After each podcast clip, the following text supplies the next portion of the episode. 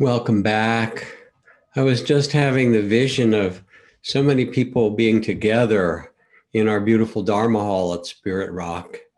And now we have this imagined, envisioned, magnificent Dharma Hall in our hearts, even though we can't be together embodied in that way. We can still be together, connected somehow in the teachings, in mindfulness and compassion we can be together somehow in our listening and our caring. So, welcome back. Tonight, I'd like to talk about seeing the world with the eyes of wisdom, or maybe seeing the world with the heart of wisdom. The Buddhist texts begin in some verses with the phrase, O nobly born, O you who are the sons and daughters of the awakened ones, of the Buddhas, remember who you really are. And this talk is a reminder of this for you. Wisdom stories, some I've told before that I love, some new ones, all of them pointing to this amazing human capacity to be awake.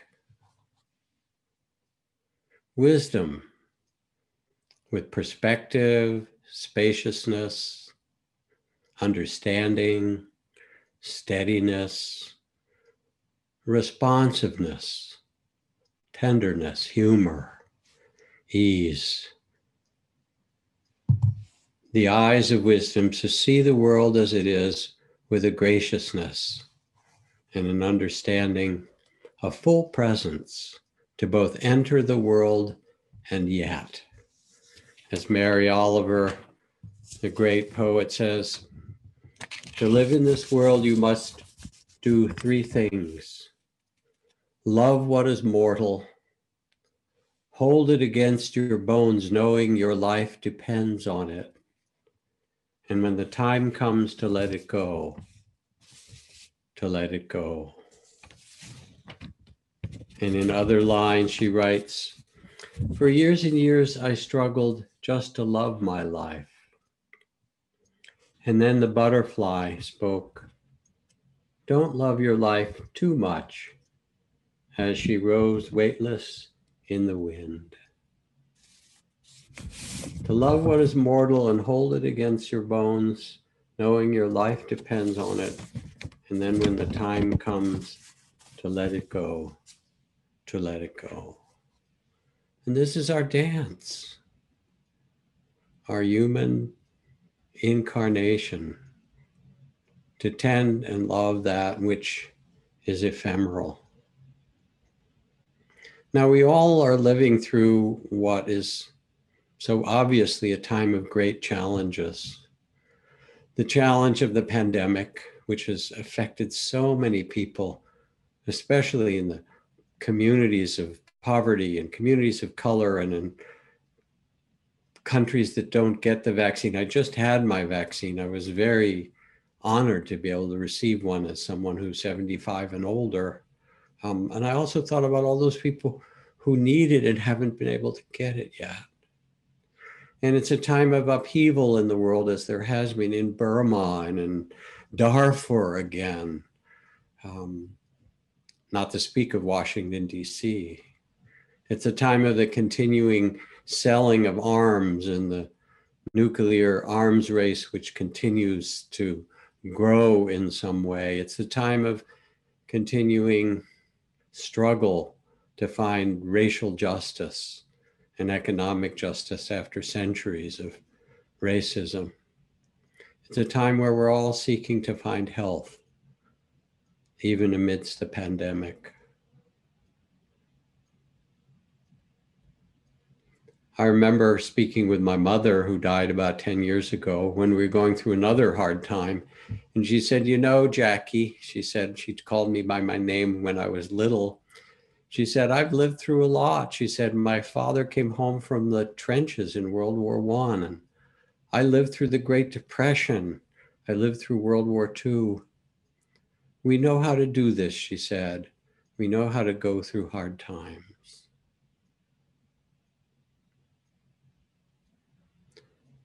Someone said, No one knows the age of humanity, but we're old enough to know better. It's really obvious when we hear and sense the struggles that we share as a human race that the outer developments, which are so spectacular, and I've talked about this often, you know, the computers and biotechnology and nanotechnology and the, you know, the smartphones that have a portal into all the information across the globe and so forth that no amount of technology is going to stop continuing warfare, continuing racism, continuing climate destruction, all the things we struggle with, continuing tribalism. It's time for us as human beings to match the outer development that's so remarkable with the inner development of heart. But how do we do this? How do we hold all these struggles? What kind of perspective and wisdom allows us to open beyond our reactivity, beyond being caught in it? My teacher Ajahn Chah described an important moment when he'd been practicing in the jungles of Thailand and Laos for years in caves and out with the tigers. These were the days when it really was still very much jungles, although much has been logged off and cut down by now, 50, 60, 70 years later. And he went to see the greatest master of the day on the border of Laos, another Ajahn or master, Ajahn Mun, and told him about all his meditation experiences, his insight, his struggles, the visions he came, the the bliss and rapture, the understandings. And the meditation master shook his head and said, You've missed the point, Chah. Those are just experiences. He said, There's only one question To whom do they happen? Who is it that's knowing? He said, Turn your attention from the images and the experiences and all that you've described back to the one who knows, to the awareness itself, as we did in our meditation. as if you're in a movie theater and there's the war movie and the romantic comedy and there's a you know a documentary and all those things that bring life onto the screen with all their emotions and then you turn your attention back and see the light projected onto the screen in meditation we can turn our attention from the experience back to become what Ajahn Chah called the one who knows. This is who you are consciousness itself. And whether it's in Zen or Advaita or Dzogchen or all the great spiritual traditions of the East, and not just there, but the spiritual traditions of the world, point us back to the mystery of consciousness. And this isn't a small kind of it's not something for a small group of people some kind of esoteric understanding we know this in our bones remember the poem from juan ramon jimenez called yo no soy yo. I am not i. I am this one walking beside me whom i do not see whom at times i manage to visit and at other times I forget. The one who remains silent when I talk, the one who forgives sweet when I hate, the one who takes a walk when I am indoors, the one who will remain standing when I die.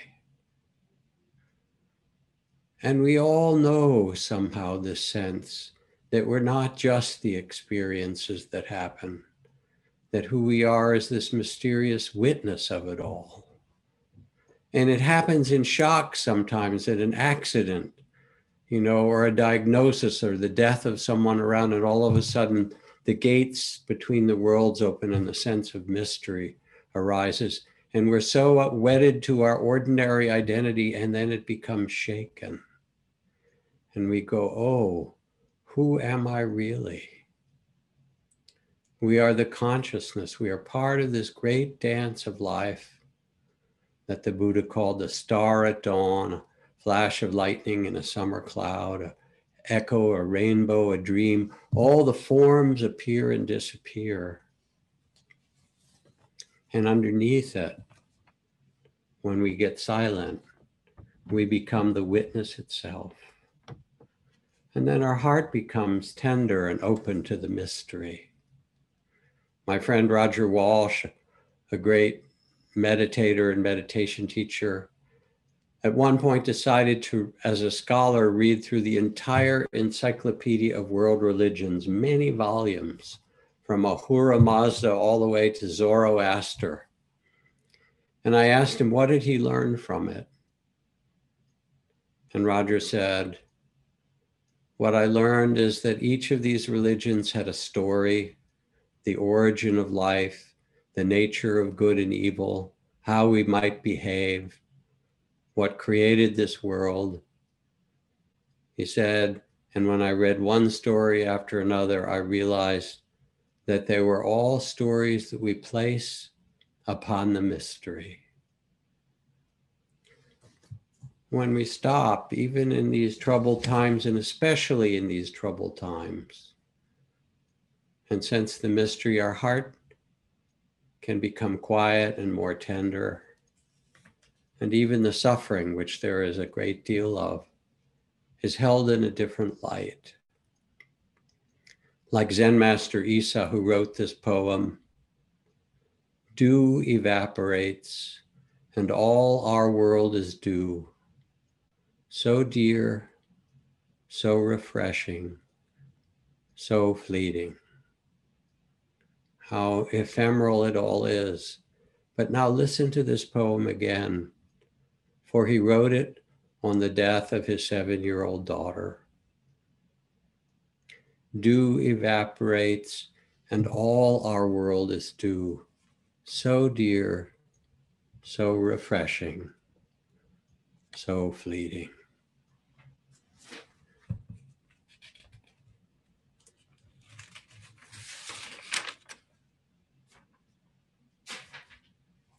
So we become the one who knows.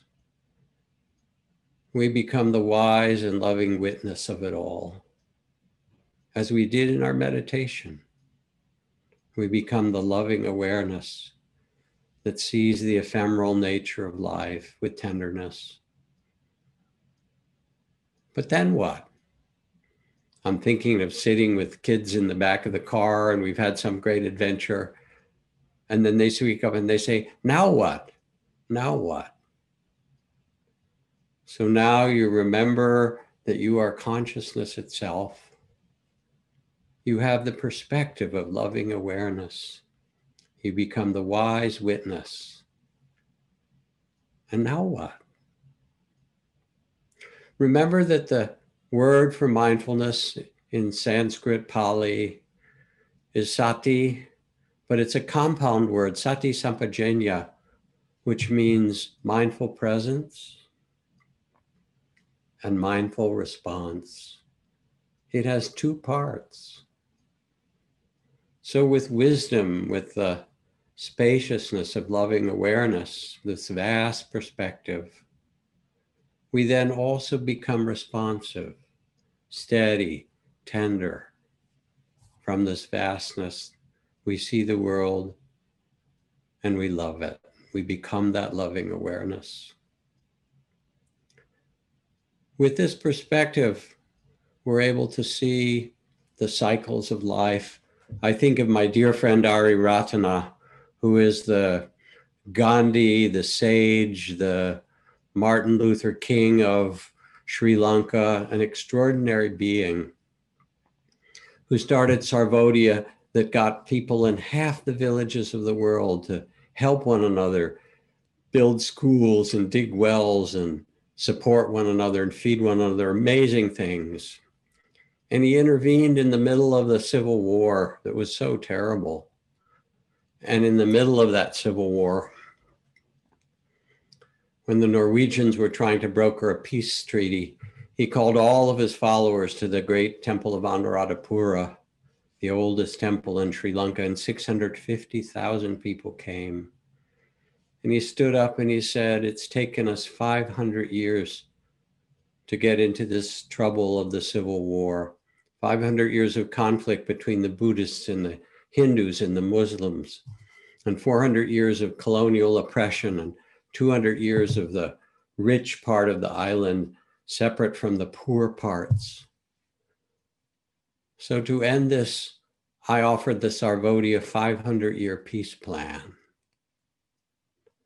10 years of a ceasefire, 20 years of rebuilding roads and schools, 50 years to learn each other's language and religion, 100 years of economic development so everyone is included. And then we have a council and see how we're doing. And we do it again and again. And after 500 years, we can make this the island of peace. And when I heard this, I could have wept. And I got to tell it to the Dalai Lama at one point when I was teaching at a time that he was also present, because I knew how much he carries for so long in the tragedy of Tibet. And this is the wisdom of an elder that's not worried about the next election cycle or having people in a focus group. However long it takes, if we've been in conflict this long, we head in the right direction, we open our hearts, and we do what's necessary. This is the wisdom of the one who knows. The one who knows also sees with compassion the ones who forget. This from Anne Wilson Schaef. She said, The best adjusted person in modern society is the person who's not dead and not alive, just numb, a zombie. When you're dead, you're not able to do any work for the society. But if you're fully alive, you're constantly saying no to many of the painful processes of the society the racism, the polluted environment, the nuclear threat, the arms race, drinking unsafe water, and eating carcinogenic foods. Thus, it's in the interest of modern consumer society to promote those things that take the edge off, that keep us busy with our fixes, keep us slightly numbed out and zombie like. In this way, the whole of modern consumer society functions as an addict. And we see how the world around us can put us to sleep. Noam Chomsky again says all over the place, from the popular culture to the propaganda system, there's constant pressure to make people feel that they are helpless, that the only role they can have is to ratify decisions and to continue to consume. But this is not who we really are. And the one who knows recognizes this and recognizes that a modern society can feed all of its children, that we can educate everyone in our culture, that a wealthy modern society can provide health care for all. The one who knows recognizes there is another possibility. The one who knows sees that life is short.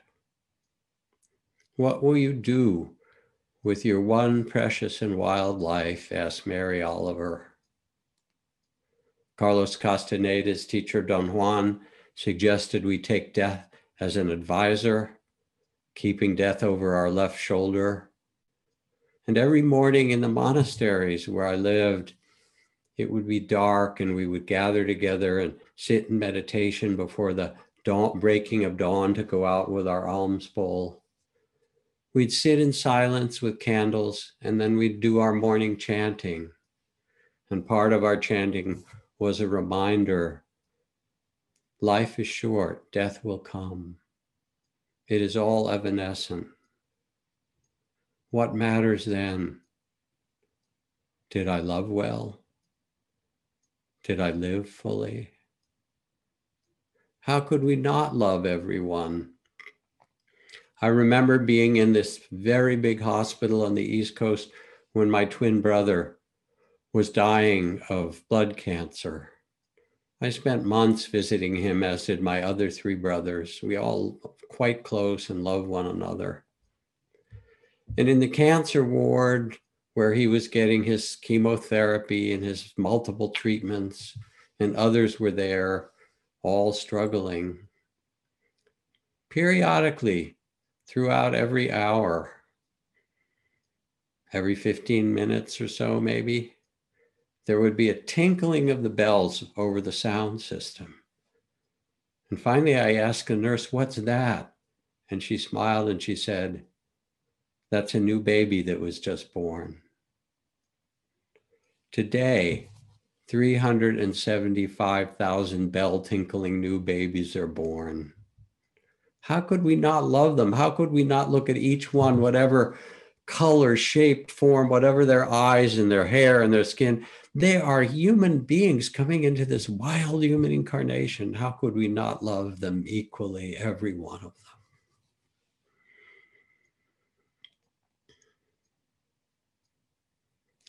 In this short life that lasts only an hour, how much, how little is in our power? Emily Dickinson.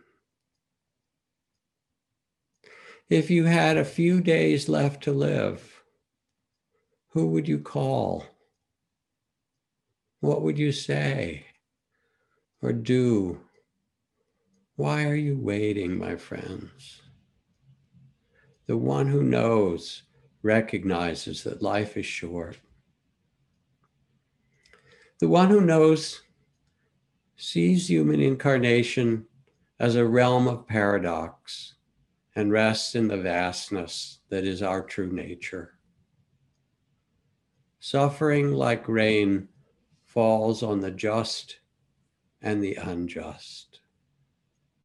And human incarnation, form itself coming out of emptiness, is duality form and emptiness, light and dark, gain and loss, birth and death joy and sorrow, pleasure and pain, fame and shame, praise and blame, the worldly winds. They change, you know they do, praise and blame, joy and sorrow. In human incarnation, we have the ocean of tears and the unbearable beauty, and they cannot be separated and taken apart as the great Russian dissident Alexander Solzhenitsyn, Solzhenitsyn and, and, and master writer. If only it were all so simple. If only there were evil people somewhere insidiously committing evil deeds and it were only necessary to separate them from the rest of us and destroy them. But the line dividing good and evil cuts through the heart of every human being. And who among us is willing to destroy a piece of their own heart. This is the realm of paradox, joy and sorrow, praise and blame. And every breath, the, Jain monks wear a little mask now that everybody in America is invited to wear so that they don't kill any little bugs with their breath. But that's only the ones you can see. There are one trillion little bugs that live in your gut, in your digestive tract, a trillion of them. There are two billion bacteria on your skin. There's a, there's a, there's, um, in one cup of soil, in one spoon of soil, there's more life, protozoa and algae and fungus and millions of bacteria than on than on whole planets in our solar system. This is the realm of birth and death, of existence and non existence, of gain and loss, of beginnings and endings. The one who knows sees this paradox and relaxes. As Zen Master Suzuki said, said to his students, you're perfect just the way you are, which was great news to them. You're perfect just as you are. And there's still room for improvement. he went on. This is us. There's beauty, perfection, and room for improvement. The one who knows sees how much we need each other. You know this. And this grows with the practice of compassion that we have. As my teacher and friend Ghosananda said, this can either be a dog eat dog world or we can feed each other. No one can do it alone. No one can exist alone. We so need one another. Mr. Liu Qing, who was a prominent Chinese dissident, jailed and tortured for 10 years for speaking about out about the injustices in his community for for for writing about the things that were harming people and to re- be released from his torture all he had to do was to sign a paper saying his thinking had been wrong and he now saw it another way. And every time the paper was brought to him, he looked at it and then he said, I could see the faces of the villagers in my community and all they'd suffered. And I realized I couldn't sign it. They were with me. They are with me. And I think of Aung San Suu Kyi now under house arrest again, and she fell from grace when she did not stand up against the military for what they were doing to the Rohingya. But I understand, I understood then and much more now, how she was trying to keep the military from taking over the entire country, bending in some way, hoping that she could keep democracy. Sadly, that didn't work. But the one who knows understands we're in this together. We need one another. We're part of one another. I was sitting with Zen Master Thich Nhat Hanh at a teaching one day for a small group of us who were teachers. And someone raised their hand and said, Thay, is there such a thing as a group karma? And he asked them, What makes you ask? and Thich Nhat Hanh. Thich Nhat Hanh said that what makes you ask? And the student said, well, I wonder about the war, the American war in Vietnam. So many millions of pounds of bombs, so many people who are killed. And I wonder what what about the Vietnamese? Do they have a particular karma that made the war happen to them? And he got very quiet and maybe a little bit sad. And he looked up and he said, The war didn't happen to them, it happened to all of us. And the one who knows sees this that our lives are entwined with all the beasts, as Chief Seattle said, for what happens to the beasts happens to mankind. A story for you this from Karen Ziegler. When I graduated from nursing school at age 40, the only job I could get was at a Veterans Administration hospital. The work was a challenge in every possible way. It didn't help that the veterans teased me relentlessly, asking over and over if I was married. I am a lesbian. My growing discomfort with the question seemed only to egg them on. Meanwhile, caring for them required a great deal of physical intimacy. While changing a dressing or washing a severely ill patient, I often could tell it had been a long time since he had been touched with kindness. Gradually, I came to love the crusty old vets and the stubborn guys in detox, many of whom were homeless. Their spirit and resilience in the face of tremendous adversity were a kind of miracle. Later, I worked on the psychiatric ward where patients could become argumentative, even aggressive. I sometimes didn't feel safe there, especially after it occurred to me that all these troubled veterans were combat trained. Once, a large psychotic man approached me in a threatening manner. Just as I was starting to worry, an equally large Vietnam vet with dementia quietly came between us. Several other vets seemed to appear out of nowhere, and they stood nearby in silence. I felt safe. I retired now, but I still volunteer on that ward twice a week. I feel like I'm visiting my family. The one who knows in you sees that we are in this together, how much we need each other. This is compassion. The one who knows also understands happiness. That happiness doesn't come from possessing.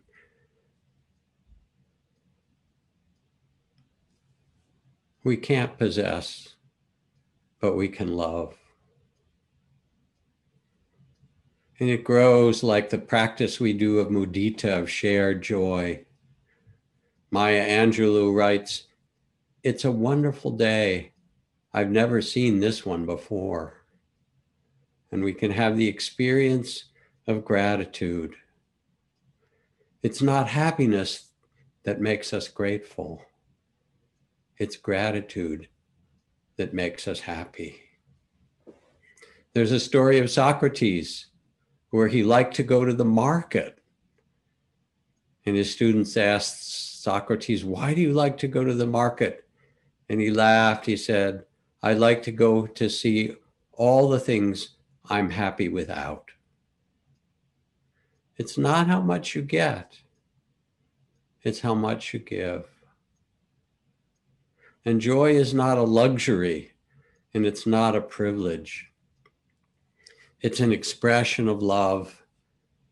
It's the heart saying, Yes, I belong here. Amidst all, amidst the tears and the injustice and the beauty and the hope. From an Inuit poet, Uvavnuk, who writes, The great sea has set me in motion, set me adrift, moving me like a weed in a river. The sky and the strong wind have moved the spirit inside me, till I am carried away, trembling with joy. Joy is not a luxury or a privilege. Andre Gide called it a moral obligation. It is gratitude that makes us happy. And the one who knows understands that happiness is not based on things, it's the happiness beyond conditions. The one who knows in us sees with the eyes of the beloved. And you know, in almost every indigenous and traditional culture, the terms of endearment are family terms to everyone they meet. Oh, brother, oh, sister, and all these countries that I've traveled in, in Africa and Asia and various places that I've been. The men hold hands it's a beautiful thing to see. They're not so frightened and homophobic as the men in this country have become. Oh, brother, oh, sister, auntie, Auntie Kamala Harris, Uncle Donald. You know, we all have wild uncles. We know this. Grandfather. We see one another in this way as part of our family.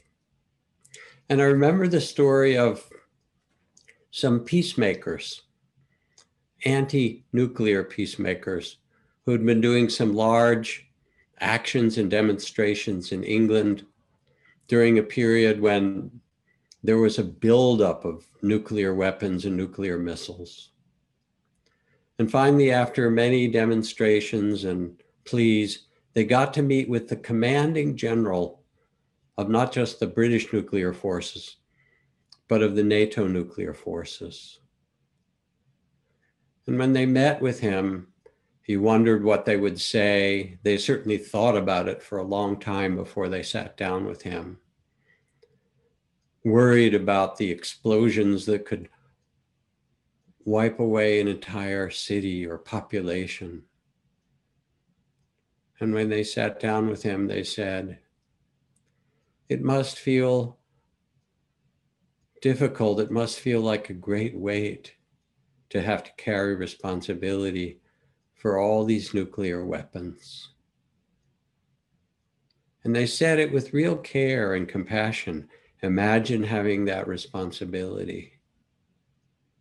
And because they could feel into his responsibility and his weight in his heart, they could see with the eyes of the beloved. He responded and he said, Yes, it's a terrible weight. And they began a genuine conversation. What can we do that makes a difference? To see with the eyes of the beloved brings both equanimity or peace and love. The one who knows is an embodiment, as I've gone on, of the practices of compassion, of mudita and joy, and of equanimity itself. Zen Master Rinzai says, Followers the way, you who are here listening to the Dharma, when you awaken, you become a person who enters fire without being burned, goes into water without being drowned, and plays about in the three deepest hells as if in a fairground, entering the world of hungry ghosts and dumb animals without being molested by them. Why is this so? Because there's nothing such a person dislikes. Even if you love the sacred and dislike the worldly conflicts, you will go on floating and sinking in the ocean of birth and death. The fears, confusion arise depending on the heart. If the heart is open and quieted, why need you fear anything in the world? Do not tire yourselves making up discriminations of higher or lower, of good and bad. And quite naturally of itself, you will live into the way. This is the radical hospitality of the one who knows, not rushing around,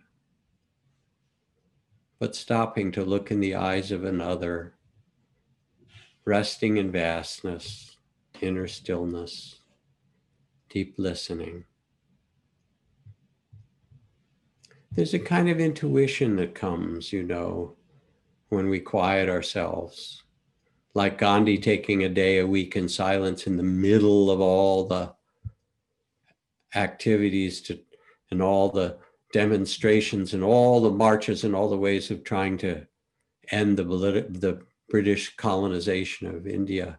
Every week he would take a day in silence to listen to his intuition. I think of Ruth Denison, my colleague and teacher, who had a ticket on one of the 9 11 planes and was headed to the airport. And her intuition said, This is not the plane you should be on.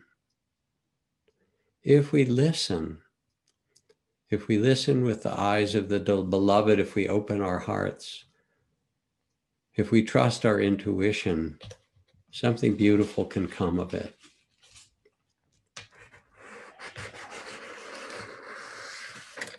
I remember again the story of Vinoba Bhave.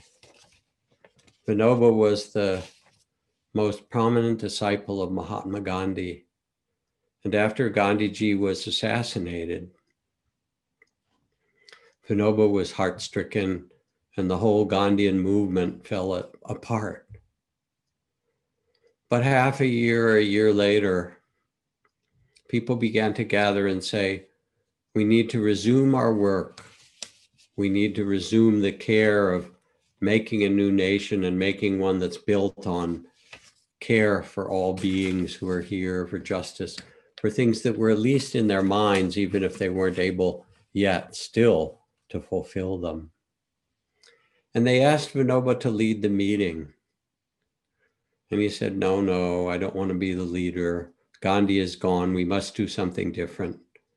But they pressed him. Please, Vinobaji, you must come. So finally he agreed. He said, I will come if you postpone it for six months. And he walked from where he was on one side of the Indian subcontinent all the way to the other side to the meeting. He said, I want to walk. and I want to listen. And he came to a village that was very poor, rural village, and most of the farmers were untouchables, outcasts who were working the land of the richest people in the village. He sat under the great tree in the center of the village and in the spirit of Gandhi said, I come with the spirit of Mahatma Gandhi himself, with whom I've worked. Let me listen to you. And they laid out their great plight. And they said, We have nothing. If only we each had a little bit of land, we could grow food for our families and for the village. And as Vinobaji listened to all of them and reminded them of the great generosity and heart of Gandhi, who'd been assassinated, with tears, one of the richest men in the village stood up and said, How many acres do they need? There were 12 families there, five acres each, 60 acres.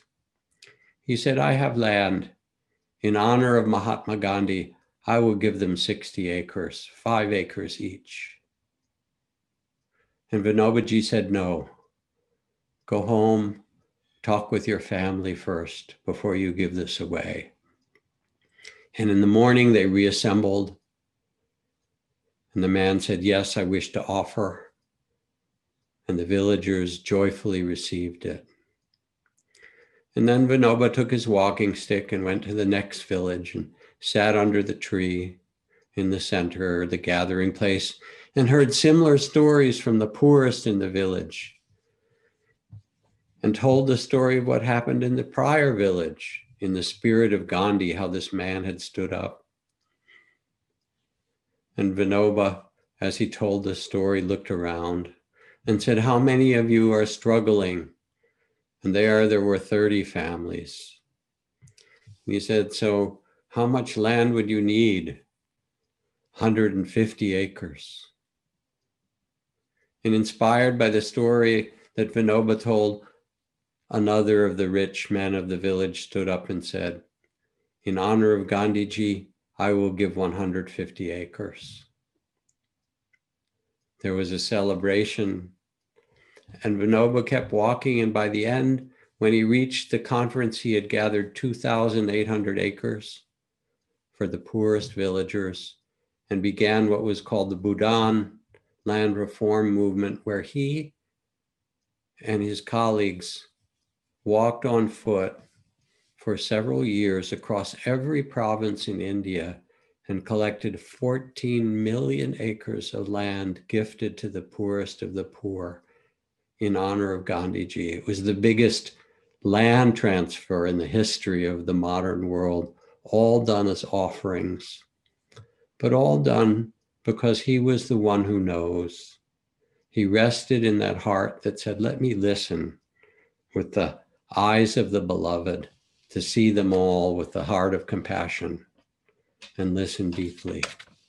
And when we do, we become guided. You know, when we rest in the one who knows, there's a kind of grace that comes if we can quiet ourselves. Oh, nobly born, say the Buddhist texts again, remember who you really are. Remember, you are you have within you the great heart of a Buddha. This is your true nature born into you. You are unique. No one in all the billions of galaxies has ever been quite like you. And among the sages that I've seen, the grandmothers and grandfathers some of them are merchants and some of them are healers. Some of them are shamans. Some of them are politicians. Some of them are courtesans when you read the old texts. In every form, whoever you are, there is a fundamental nobility and dignity. You are consciousness itself, wending your way through this mysterious incarnation. And the story says that you've wandered, parched and hungry, searching for fulfillment in the heart. And yet, in this old story, the one who loves you sewed into your robes a jewel. You, the richest woman, the richest person on earth, have been going around begging. If only you look in the hem of your garment, say the Sufi masters, the jewel has been sewn in there for your benefit. O nobly born, you are consciousness. You are loving awareness itself. Remember this. Yes, there is suffering.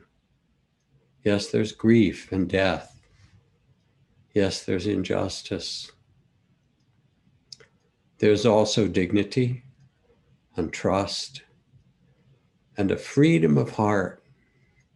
And it is exactly where you are to be found. It's found in a prison cell when you're Nelson Mandela. It's found in the work you have, whatever it happens to be. And I remember a friend of mine asking this great Indian guru about grace. He was sitting at the ashram of this great Indian guru who was talking on and on about grace. And he said to the guru, I don't feel grace. What is this grace? What is this grace you're talking about? The guru got quiet and looked at him with great loving eyes and said, You, you who could have an airplane ticket to fly to India, you who are studying and listening to the teachings of thousands of years to open your heart, you who have education, you who have the blessing of a human body. He said, You are asking about grace? You are neck deep in grace. You are neck deep in grace. Take a pause, a breath. Your birthright is that which cannot be broken, unshaken. Your birthright is dignity, compassion, and freedom of heart.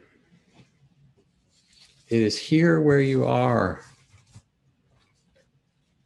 Zen Master Suzuki Roshi again says, when you realize the fact that everything changes and find your composure in it, there you find yourself in nirvana.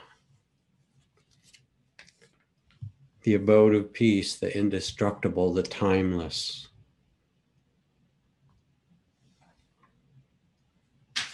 My teacher Buddhadasa called it the great public health measure everyday nirvana. Take the time to meditate. Do the practices of compassion, of joy, of equanimity. Practice being the sky of awareness, rest in vastness. Be the loving awareness itself and listen. And you will know what to do. I end with a poem from Brian Andreas called Waiting for Signs. I used to wait for a sign, she said, before I did anything. then one night I had a dream, and an angel in black tights came to me and said, You can start any time now. And then I asked, Is this a sign? And the angel started laughing, and I woke up smiling. And now I think the whole world is filled with signs. But if there's no laughter, I know they're not for me. Holy, holy, holy, says Allen Ginsberg. Holy, holy, holy. All of it. The world is holy, the body is holy, holy the typewriter that writes this poem, holy the voice, the skyscrapers, the cafeterias, holy the mysterious river of tears under the streets. Holy the vast lamb of the middle class and the crazy shepherds of rebellion. Holy San Francisco and New York and Peoria and Paris and Tangiers and holy Moscow and Istanbul. Holy time and eternity. Holy the desert and the sea and the visions. Holy mercy and charity and faith. Holy our bodies. Holy our suffering. Holy magnanimity. The super extra brilliant, intelligent kindness of the soul.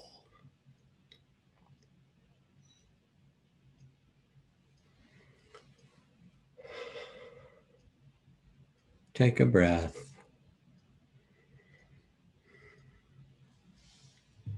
What a journey we're on, dear ones. What a journey. Remember who you are.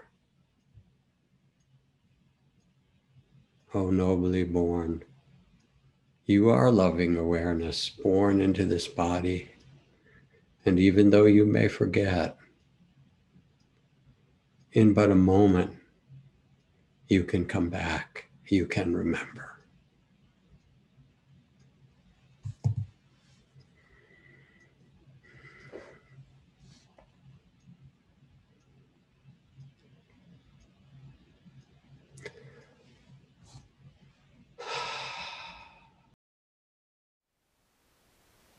Thank you for listening.